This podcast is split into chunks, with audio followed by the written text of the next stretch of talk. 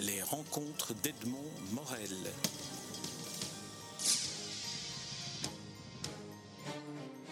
Jacques Calonne, je suis très heureux de vous rencontrer. Nous sommes chez vous, dans votre appartement à Bruxelles, place du Jeu de Balle. Et j'aimerais que vous nous disiez, que vous nous décriviez un peu ce qu'est ce livre noctuel qui vous est consacré.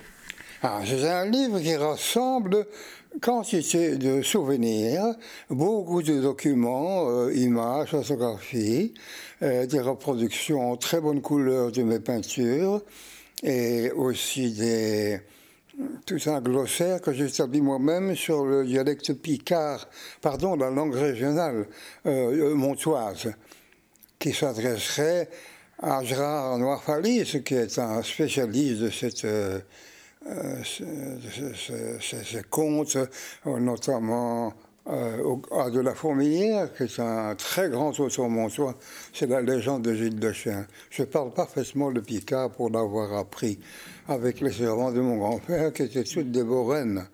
Et mon grand-père était avoué, on sait encore ce que c'est qu'un avoué, vous allez nous le dire, c'est un eh juriste. C'est un juriste qui prépare les dossiers et l'avocat n'a plus qu'à plaider.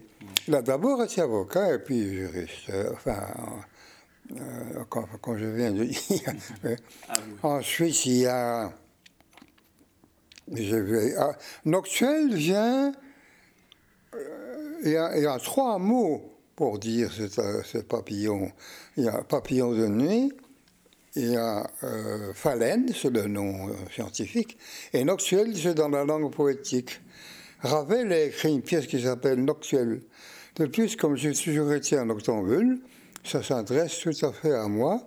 Et il y a même dans mon répertoire, parce que j'ai toute ma vie interprété des chansons du répertoire des pensionnats ou des chansons complètement désuètes et, qui font beaucoup rire. Et là, euh, il y a une chanson qui s'appelle Les papillons de nuit. Ce sont donc ça, les, noctuels euh, qui donnent leur titre, leur titre au livre. Alors, si vous voulez bien, j'aimerais, si, si, si, vous en êtes d'accord, qu'on évoque un peu certains, certains, certaines étapes de votre, de votre vie. Et en premier lieu, vous y faites allusion, la ville de Mons et votre enfance à Mons. En quoi est-ce que la ville de Mons, le langage picard que vous évoquiez, euh, cette ville particulière qui est aussi la ville de Charles Plisnier, en quoi est-ce que cette ville euh, a, joué un rôle dans votre inspiration et dans votre carrière artistique? Euh, Je ne, je suis trop jeune pour bien connaître la musique et je ne peignais pas encore. Mais j'ai toujours observé que les premières impressions d'enfance et le lieu où on les a vécues influencent forcément la personnalité de quelqu'un. Or, si on se rend compte que j'allais à l'école primaire dans un bâtiment du XVIe siècle, que l'hôtel de ville, mais qui est toujours là, date du XVe siècle, toute mon enfance, jusqu'à l'âge de 15 ans, a été imprégnée de cette atmosphère. À 15 ans, mon père a trouvé du travail à Bruxelles et j'ai quitté Mons définitivement, je n'ai plus aucun parent là-bas. Alors on va passer à une autre étape de votre vie qui est peut-être l'étape artistiquement la plus fondamentale ou la plus fondatrice, c'est la, la, rencontre avec le groupe Cobra. Oui, bien sûr. J'ai rencontré euh, D'Autremont, Christian D'Autremont, qui a créé ce mouvement auprès de Beaux-Arts dans une salle qui nous avait été prêtée gracieusement par le duc d'Ursel. C'est la première exposition de Cobra, et ça s'appelait euh, La fin et les moyens. J'ai tout de suite sympathisé avec Ostremont, je suis chez lui. Il habitait rue de la Paille, pas très loin euh, du centre. Et là, j'ai directement euh, commencé à. J'ai connu tous les premiers peintres de Cobra, les Hollandais, c'était Apple, euh, Constant et Corneille. Ensuite, j'ai rencontré Asgarion, peintre danois. Et puis alors, j'ai voyagé beaucoup aussi, notamment au Danemark, où je n'ai jamais vu Yorn au Danemark, je n'ai vu qu'à Paris et à Bruxelles. Alors, comment définiriez-vous ce qu'est l'inspiration euh, que donne le, groupe Cobra à ceux qui en sont membres. Qu'est-ce que le groupe Cobra, l'esthétique de Cobra, vous a apporté? Mais tout d'abord, il faut bien noter que de même que Yorn encourageait des gens qui n'avaient aucun sens de la peinture à peindre, moi non, j'avais commencé à dessiner très tôt, parce que dans l'enseignement catholique, mes parents étaient de cette religion, il y avait un professeur laïque qui enseignait le dessin. Ensuite, j'étais dans d'autres collèges, il y avait toujours un professeur de dessin et même un professeur de musique. J'avais déjà étudié le solfège et le piano à Glin, village situé à côté de Mons, où nous étions réfugiés parce que les bombes des Alliés commençaient à pleuvoir. Nous habitions près de la gare et d'un pont de chemin de fer. Alors la reine Saint-Augustin m'a appris à jouer du piano. C'est un, curieux début, avec des, pièces très simples.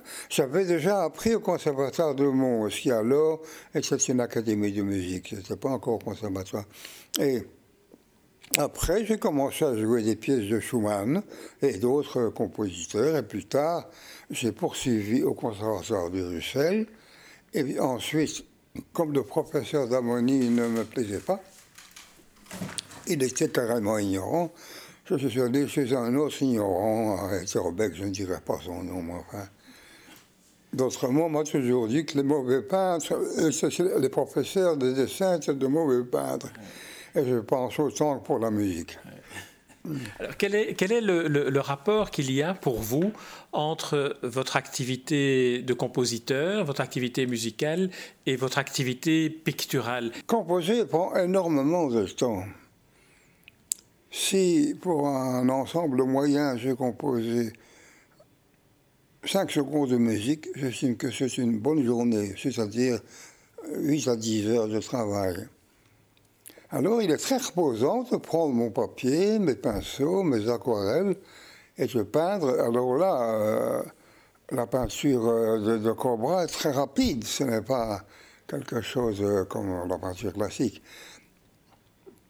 Et après, ben, je, me couchais généralement.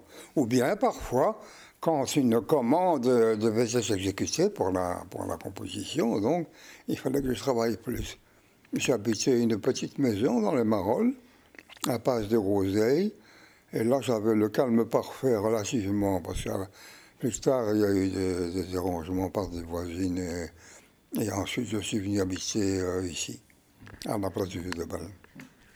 Alors euh, peut-être encore un mot sur euh, euh, le côté pictural et le côté musical. certaines de vos, de vos compositions picturales, vous les avez effectuées sur des partitions de musique. Est-ce que c'est un support qui vous inspirait particulièrement ou est-ce que c'est parce que c'était votre liberté de peindre sur n'importe quel support? Mais évidemment, les portraits musicales sur le papier réglé tracent une, trame, si l'on veut. Alors, euh, comme ça m'agaçait à la fin, chez des collectionneurs et même beaucoup d'autres, je trouvais qu'il était normal pour un musicien de peindre sur du papier à musique, alors qu'on euh, a peint sur toutes sortes de supports. Euh, Picasso sur des journaux, d'autres mots lui-même, et moi aussi sur des papiers peints. Donc ça n'avait aucun rapport. Et donc, ça, ne vous, d'une certaine manière, ça ne, stimulait pas votre créativité de vous trouver plutôt que devant un papier blanc ou une toile vierge, de vous trouver devant un papier déjà préparé pour autre chose que pour la peinture? Oui. J'ai même peint un jour sur une grande feuille de papier musique qui me servait plutôt de sous-main. Alors il y avait des barbouillages, il y avait des choses ratées. Et par-dessus, j'ai peint un, très grand dessin à l'encre de Chine, uniquement. Sur le, sur le papier à musique, d'ailleurs, l'encre de Chine euh, suffisait. La couleur ne s'accommode pas à cette technique.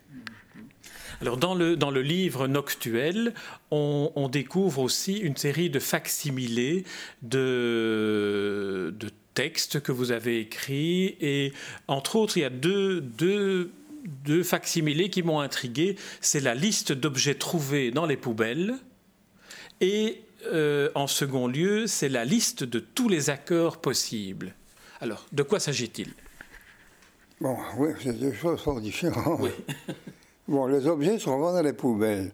Ça m'intéresse de fouiller une poubelle. En réalité, il s'agit d'une femme qui, euh, qui ne voulait plus me voir.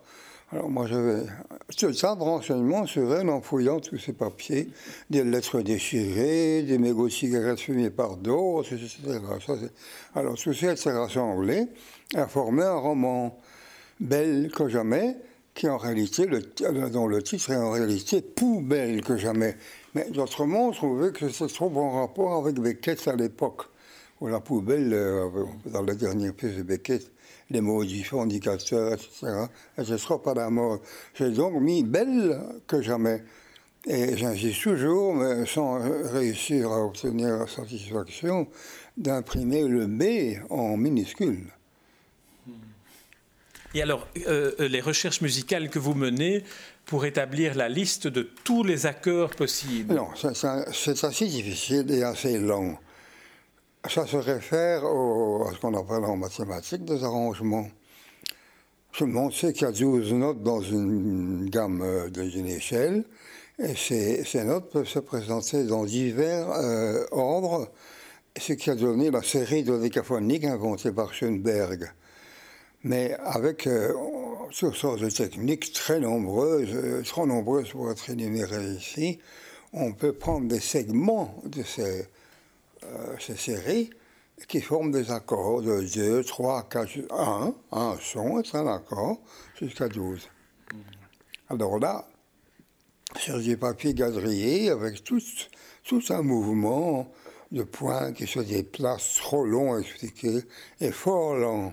Jacques Calonne, j'aimerais comme dernière question que, vous nous disiez un peu dans ce livre noctuel qui est composé aussi d'hommages et de textes composés par vos amis à votre propos. Quels sont les textes qui vous ont le plus frappé ou étonné ou surpris? À peu près tous. Et ce sont des personnes de milieux fort différents parfois. Euh, pas des, très peu d'artistes d'ailleurs, euh, sauf euh, un compositeur. Euh, André Laporte, mm. un flamand qui travaillait autrefois à la BRT. Et sinon, ce sont des amis, simplement des amis. Il peut y avoir un comptable, un écrivain. Euh, pas, il y en a 40, hein, je ne peux pas me, souvenir comme ça. Mais ce qu'il faut peut-être retenir, c'est la variété alors des amis qui ont contribué à ce livre. Musiciens, plasticiens, ah artistes, acteurs. C'est très différent. Et par exemple, avec André Laporte, je ne parle pas spécialement de musique. C'était un ami aussi. D'ailleurs, qu'il écrit très aimable pour moi. Il dit qu'il est un, des rares qui sont entrés dans mon intimité. En général, avec des musiciens, je suis méfiant. En Belgique surtout. Car ce n'est pas en Belgique que j'ai appris la musique, c'est en Allemagne. À Darmstadt, lors des, j'ai seulement de la guerre. J'avais 15 ans quand j'ai allé la première fois. Et là, j'ai rencontré Stockhausen, et puis Pierre Boulez, Zoho, Maderna, Gazeloni. On y a euh, plusieurs fois joué ma musique. Euh, pour parler d'un peintre, après que vous ayez parlé d'un musicien, Alechinsky, qu'est-ce qu'il représente pour vous? Ah, ben, C'est un des grands peintres européens. D'ailleurs, je ne sais pas s'il y en a ailleurs. Euh, en Amérique, certainement pas. Euh, ailleurs, oui, il y en a, mais je ne les connais pas tous. C'est surtout les peintres de Cobra que j'ai connus. Lui, entre autres, qui est toujours mon ami.